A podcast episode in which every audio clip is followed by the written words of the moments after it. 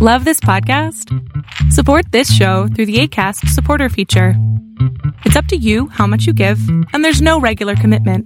Just click the link in the show description to support now. It's that time of the year. Your vacation is coming up. You can already hear the beach waves, feel the warm breeze, relax, and think about work. You really, really want it all to work out while you're away. Monday.com gives you and the team that peace of mind. When all work is on one platform and everyone's in sync, things just flow wherever you are. Tap the banner to go to Monday.com.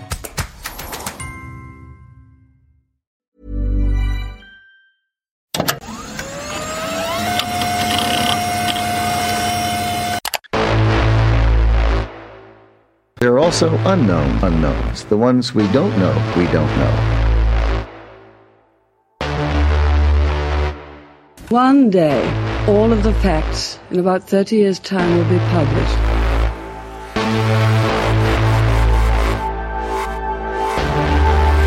when genocide has been carried out in this country almost with impunity, and uh, when it is uh, near to completion, and people talk about intervention.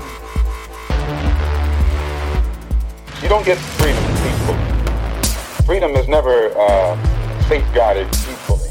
Anyone who is depriving you of freedom isn't deserving of, an, of a peaceful approach.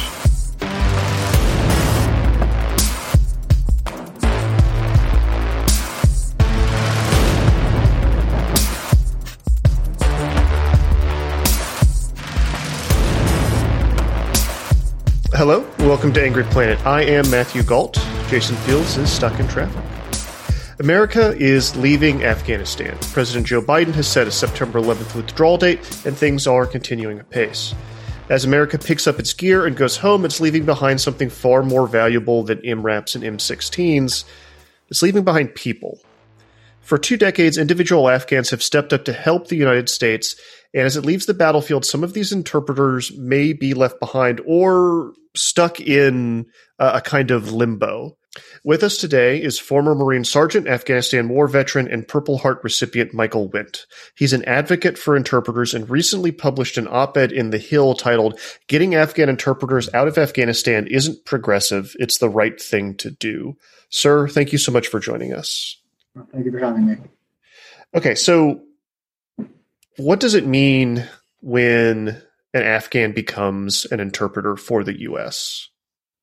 Uh, so when they sign up to become an interpreter for the United States, they're uh, I, I'm not clear if they get to choose their unit or if their unit is chosen for them. Uh, I was uh, very frontline. I was part of First Light Armored Reconnaissance Battalion, uh, and so our interpreters they signed up to live like we lived. Uh, I wasn't on a major base. We lived out of patrol bases on the side of the road and in Afghan fields. Uh, you know, didn't see a shower for 30 to 40 days at a time, longest being over 70. And our interpreter was right there with us the entire time. Uh, when we went on patrol, they went on patrol. And in those days, our patrol schedule was generally 15 kilometers of patrol, and our interpreter would do two a day. So it's it's a very austere environment. They're signing up to do some very very hard work, and the most important part is uh, when they they join up with us. If if we're in a firefight, they are in the firefight with us. The only difference is they don't have a gun. Right. Can you, this is a very personal issue for you. Um, can you kind of recount the story that you told in The Hill? Yeah. So on July 29th, uh, 2010, uh, we were running an observation post in some nameless area of Afghanistan. And our resupply vehicle was ferrying uh, food and water up to our observation post. And on their return trip, uh, they hit a 120 pound IED that uh, it threw the vehicle through the air. Uh, it was a 14 ton vehicle. Um, threw it up in the air, it blew a hole through the bottom of it, uh, killed the driver instantly. The vehicle commander was our lieutenant. His pelvis was broken. Uh, the gunner uh, took his the sights of the turret to the face. One of the scouts in the back was launched 15 feet from the vehicle, and the interpreter who was inside uh, bounced around, contained and playing ping pong on the inside of an armored vehicle. Uh, when when it came to rest, everyone was disoriented, but our, our interpreter, Carlos, got out of the vehicle and um, found a rifle and loaded it and defended the vehicle until our reactionary forces could show up. And the Marines that were on site were able to clear their heads. Um, he was there throughout the entire thing. He helped us when my my squad got was the first reactionary squad. I uh, I had the corpsman, who's like the Marine Corps version of a medic, with me, and uh, we were the first responders on site. And uh, our interpreter continued to defend with my squad up until the dust off birds got there, and we were able to get the wounded uh, out. And from there, he was evacuated with them. And uh, I, I think the most heroic part of it is he came back. So two weeks later, he came back to us and finished out the rest of our deployment. Do you know where Carlos is now? Uh, no, sir. He was a uh, when he came to our platoon when we got overseas. He had already done a rotation with another combat unit, and I believe as soon as we left, he was going to another combat unit. All right. So there's been some news about this since the time. So you, you publish your op ed on the 5th, I believe. On the 8th, Biden delivers the speech. He says, There is a home for you in the United States if you choose, and we will stand with you as you stood with us, which sounds great, right? It sounds like we are going to be doing the right thing here, but there's some caveats, right? Can you kind of explain what is facing an interpreter and the family of interpreters that are trying to get into the United States? Uh, so, yeah. Uh, there already there has been a program to get uh, an SIV, a uh, one of their special. I'm blanking. This one of the a special uh, something visa. Uh, but the problem with that is, as of the 12th, they're they're still up in the air on things. Um, first and foremost, there's 18,000 people in the pipeline to get an SIV. Um, we don't have a place to evacuate them to. His his statement that there's a place for you. Um, they're still trying to work out a uh, third country to evacuate the interpreters to, uh, or Guam. But the United States government is trying very hard not to use Guam. Um, Why? So there's a precedent of using Guam. It's where we took the Hmong people after uh, Vietnam, and uh, I'm not really sure why they're trying so hard not to use Guam. They would much rather it, it would be cheaper and easier to move them to like Turkmenistan, Kyrgyzstan, Uzbekistan, one of those countries that uh, is friendly with us right outside of Afghanistan, instead of getting these people airlifting them across the world to Guam, comma, but they're running into the issue that none of those countries right around Afghanistan has stood up. You know, the those countries have histories with Afghanistan. Um, India, who is their biggest like friend in the region, has not wanted to bring in the Afghan people for fear that it would anger Pakistan. You know, they surround Pakistan. So Guam is the answer, getting them to Guam. It, it's one of those things that the United States government is really wasting time trying to use one of these countries that we really just have to ask. We don't have the definitive answer that if we bring someone there, they're there. I want to make the stakes clear here. What is facing interpreters who remain in Afghanistan? Uh, death for them and their families. Uh, if they're discovered that they have worked with us, they will be killed. Um, they are seen by backers of the Taliban as uh, traitors to their country and to their people and to their religion, they will be hunted down and killed. They they've been killed in the past. While we were still there, they would go home on like leave. The military would call it like leave between deployments with us, and they would be killed if they were discovered that they were working with us. Um, just recently, I believe two days ago, at this point, the the video came out of the uh, Taliban killing 22 uh, Afghan commandos as they tried to uh, surrender. They kill them. They, they've allowed Afghan security forces to surrender peacefully, but the commandos worked with directly with us. The interpreters worked directly with us. There is no quarter for them. How many people are we talking about? Do we have any idea, a sense of the amount of people that probably should come? Uh, so the the current backlog in the SIV program is eighteen thousand. Um, of that, I outside of that, I, I'm I do not know. Uh, those eighteen thousand should th- those are people that did work with us. They were interpreters. They did work alongside the U.S. government. They should be brought out, and past that, we should get family if we are able. And the again, I want to make clear that eighteen thousand number that's the special immigrant visas specifically for Afghanistan. That's not other people. That's just just Afghanistan. The queue, yeah, the queue for people from Afghanistan.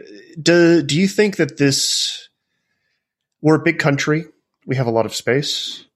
Um, these people were our allies for some, you know, for 20 years. Do you think that it should extend beyond just interpreters to commandos or anyone else that wants to get out? Yes. Uh, I mean, when you look at historically, as you said, we're a big country. We have a lot of space. Um, refugees from the Somali Civil War are in Minnesota. Uh, you've got the Hmong people who are in California and Wisconsin. You have the Iraq the Iraqis who were refugees from the Saddam era and they're in Michigan. You have we have space. I mean, Texas alone took I believe they, they took 900 people during the 2020 uh, fiscal year 2020, which is was 10% of the total population of refugees brought in. And I, I live in Texas, and I can tell you that there's nothing in West Texas. And it would be great to fill that with somebody. There's a whole lot of highways where you're praying that you can hit another gas station before you cross over into uh, uh, parts further west. Whereabouts in Texas are you? Uh, I'm in uh, Houston, sir. Okay, my uh, my family's all in uh, about an hour outside of Dallas on the east side. Do we are there is there is there domestic pushback in America? That's I feel like that's not something I'm really seeing here. It feels like everyone's kind of on the same page, right?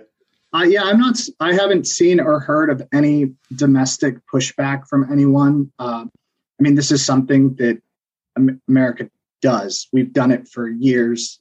Multiple groups of people. We bring in people every year. We are a great spot for refugees, and I, I haven't seen nor heard anything against the Afghan people. They worked with us for 20 years. It's it's really something that my very conservative and liberal friends both look at as like it's just what needs to happen. Well, then what are what's the issue here? Why is this taking so long? And I feel it is it, this is one of those stories where I think we've known for about 10 years or more that this is a problem, right? Um, but now we've got a pretty stark deadline. I I can't figure out why there is such pushback on the from the government. I believe the the Trump years didn't help those four years where they were trying to just stop all refugee immigration into America. But since the end of that, I mean, the Biden administration has pledged to reopen our refugee programs. Um, it, if if anything, it could be some State Department or s- pushback on the State Department from if it, Pakistan. I know Pakistan is a is a place in the region that has uh, a lot of power, and they want to exert control over that region. It could be stuff that we aren't seeing by Iran pushing back. They're another traditional power in the region that likes to exert their control, and you know they don't want us meddling over there for geopolitical reasons.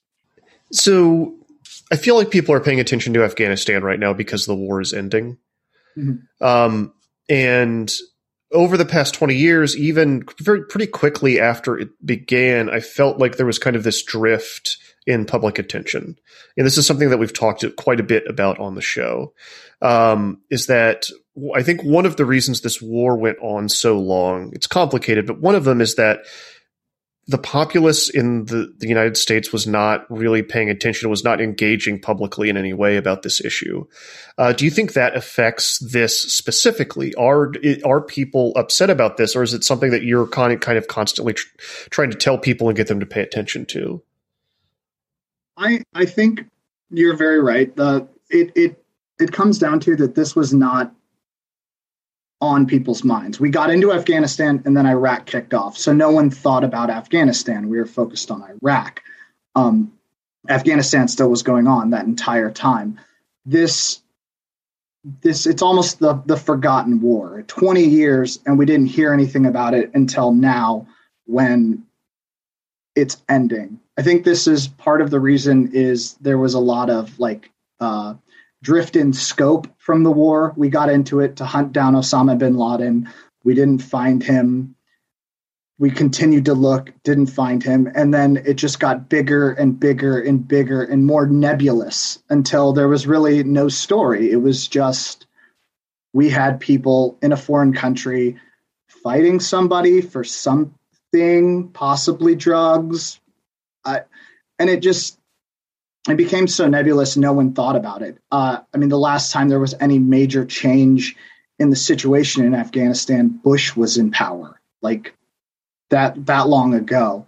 And so now that we're pulling out people weren't really thinking in the west at any point about the people who've been working with us for 20 years. And so now that we're we've got a very very hard deadline and we're pulling people out rapidly.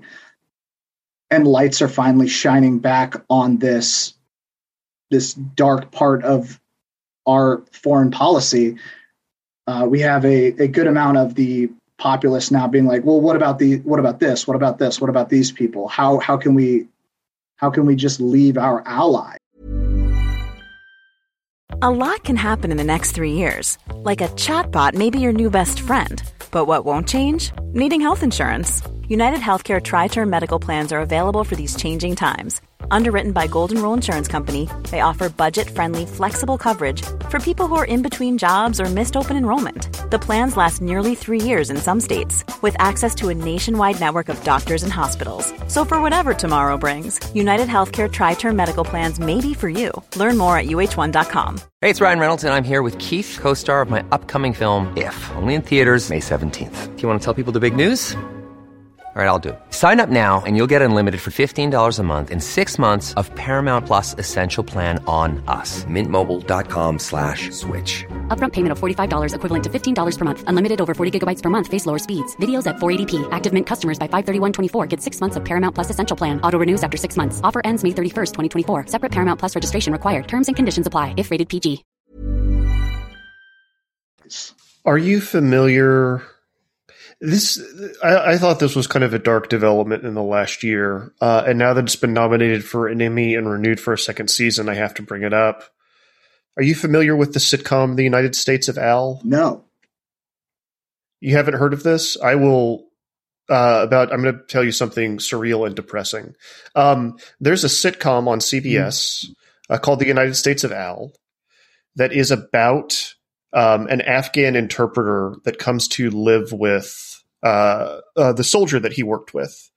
Um, and I, I, I, thought it was very strange uh, when I first saw it because it's one of these things that like is a news story that I've been tracking for a long time, but uh, like we've been talking about, most people just kind of don't know about. But here is a three camera traditional, like think like I Love Lucy, very you know old school sitcom about this issue. Do you think stuff like that? I know it's a big esoteric question, but do you think stuff like that helps? Is that good? At least it puts it in the public consciousness.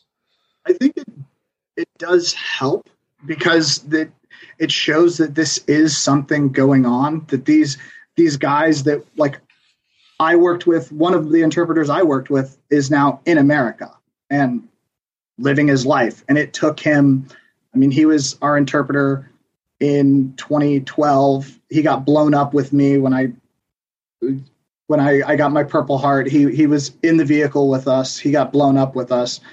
And it took him, I don't think he got to America until like 2016 it, it took years for him to get his his visa to come into the country and uh, I, I, think having any sort of camera and lens on this issue makes it more real to the american people. How is he doing now? What is he doing? Uh, he moved in with a i, believe uh, like a cousin. Uh, he lives on the west coast. Um, I know for a while he was uh, working on an army base as a uh, uh, an actor playing an Afghan citizen uh, for training purposes, and uh, I mean I'm still friends with him on Facebook, but I haven't I haven't really been active on there for years, so I haven't really seen what he's been doing. Um, yeah, it was it was really it's wild to see you know one guy that I worked with get out and come over and continue to help the American government. Do we need? Is there a concern about you know I, I one of like a pushback I, I, I can think of in my mind is that we do need to worry about the people that are coming over here from Afghanistan because that is you know where the Taliban is from. Yeah. Is it possible that someone could slip through in this visa program. So that's uh, why I would uh, why sending them to Guam is is a great idea. Uh, so one, the special immigrant visa program takes roughly eight months. If if all goes according to plan, it's background checks. It you need to get letters of recommendation from people you worked with. Um, there's multiple interviews with State Department representatives. Um, but if we put these people on Guam, well, they take that eight months, 10 months, whatever it takes to get them this visa, there's enough chance that if someone does slip through, it is very contained to the American bases on Guam. Well, and the other thing I would I would stress to people is because this was a huge debate after Vietnam, Mm-hmm. Right. People were worried about uh, Vietnamese citizens coming over um, and bringing communism with them, etc. Uh, but the fact of the matter is that the kind of people that work with the U.S. government um, in their own country, it's a very particular, like I would say, almost like American kind of attitude, right? Can you talk about like what motivates someone like Carlos or some of the other people that Afghans you've worked with? Uh, so uh, for a lot of them, or the, a lot of the ones I worked with uh, in Afghanistan, it was it wasn't like money. It's that when the Taliban took over in '95, they went from having a country where you know their mom could leave the house and their sisters could go out and pub like when the Taliban took over they changed the entire country. Like prior to the Taliban, it was a bunch of warlords and it was scary, but it was still a country. When they took over, they ratcheted down and took the laws back to the what sixth century. And these these guys, a lot of them, their family, they've had people killed, brothers, cousins, uncles. This is a very family centric culture. And it, it wasn't so much like a job. It's that they it's personal. This is this is their lives were greatly impacted by the Taliban, and they wanted them gone. All right, so I, I am also curious too about kind of what your thoughts and feelings are right now as you're watching this war wind down. When um, can you give us a little bit of background on your service? When were you there? Uh, I was in Afghanistan 2010 to 2011, and then I went back the uh, later that year for 2011, 2012. Uh, so I was almost there for it came out to like 14 months, almost straight over there. How old were you when the towers fell? I was uh, 14 years old, I, ninth okay. grade. So, I I was uh, a bit older when it happened, and I've always I've never. I'm curious, like, how did you process that? Why did you join up? Why did you become a Marine? Uh, so this is uh, so the towers fell, and it was like a big deal. But um, and you know they had a lot of guys. Were you were you in Texas yeah, yeah, already? Was, so okay. like it was it was a big deal, but like I was too young. A bunch of guys from my high from the the older guys from our my high school like went off and enlisted like that day.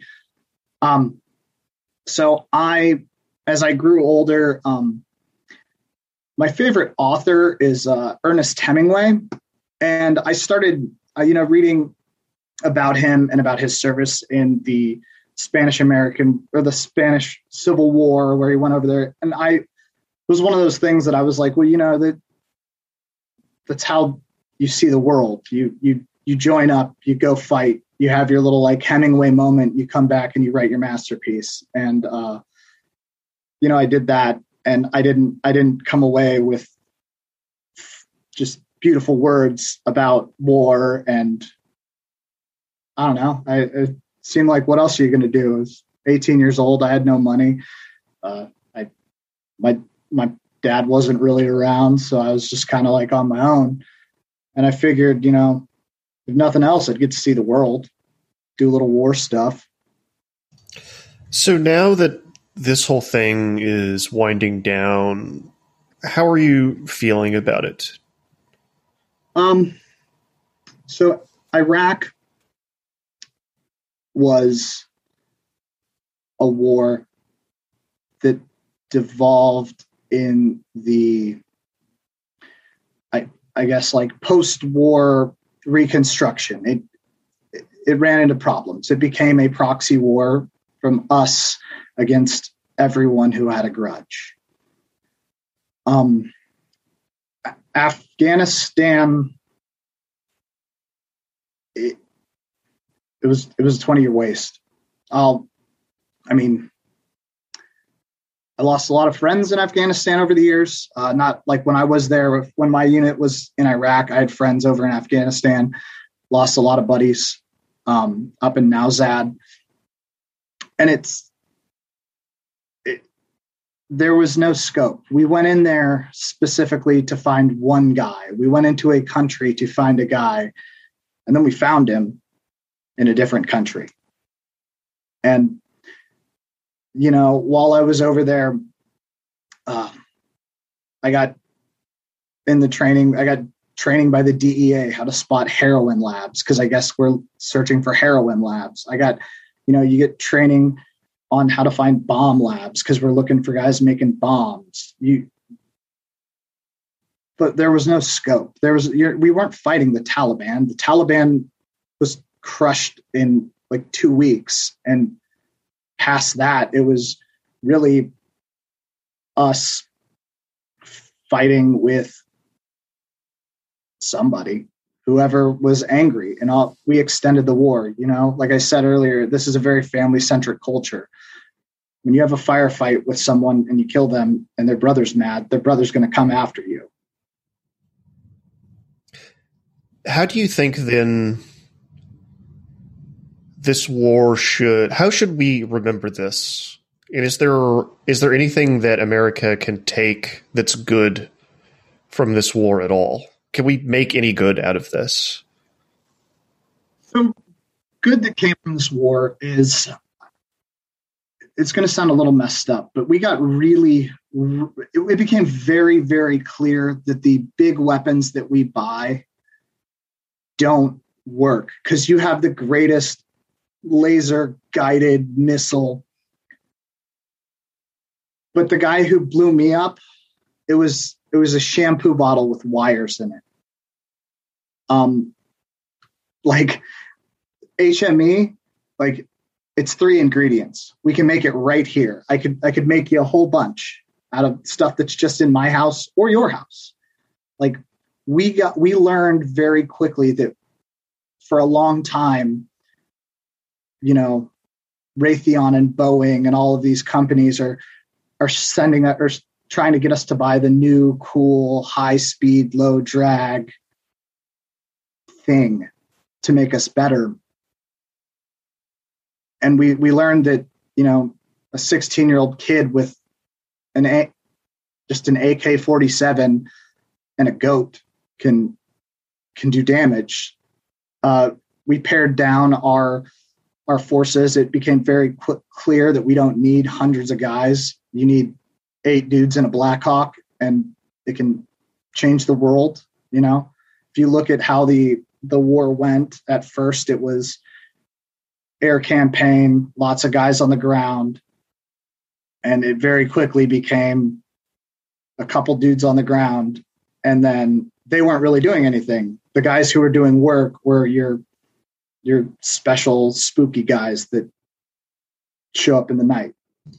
Yeah, the operators. It was an operator led war, right? Yes. Um so is there anything that we can do at home to help this process with the Afghan interpreters? Should we be writing our senators? Should we be calling? Yes, you call your congressman. Uh, I mean, cyberbully them. You know, it's it's one of those things that like it's it's an issue that they don't care about because they don't they don't have to see it. You know, it's it's ugly and this is an ugly thing to say but when when it comes to like congress it's it's shown multiple times that they're they're not really caring about you know foreign brown people like it these these the men and women that worked with us for 20 years they're able to be like well oh they're this and they're that we don't really need to do anything for them but we we we need we need to help these people because they died right alongside our boys. They they were with us through thick and thin, and they they gave their lives just like just like a lot of Americans did. It's our moral it's our moral responsibility. Yes. I mean, if we want to say we're the good guys, it, it it's it's put up or shut up time. Like we need to do the good guy thing and help the people that helped us. We talk about family values and morals and American exceptionalism all the time. We need to show it and be the shining light on the hill that we like to put out in our, our feel good pieces in our movies. We can't just, you know, leave these people behind to be killed horribly by the Taliban because they helped us Michael Wendt, thank you so much for coming on to Angry Planet and talking us through this. Thank you, sir.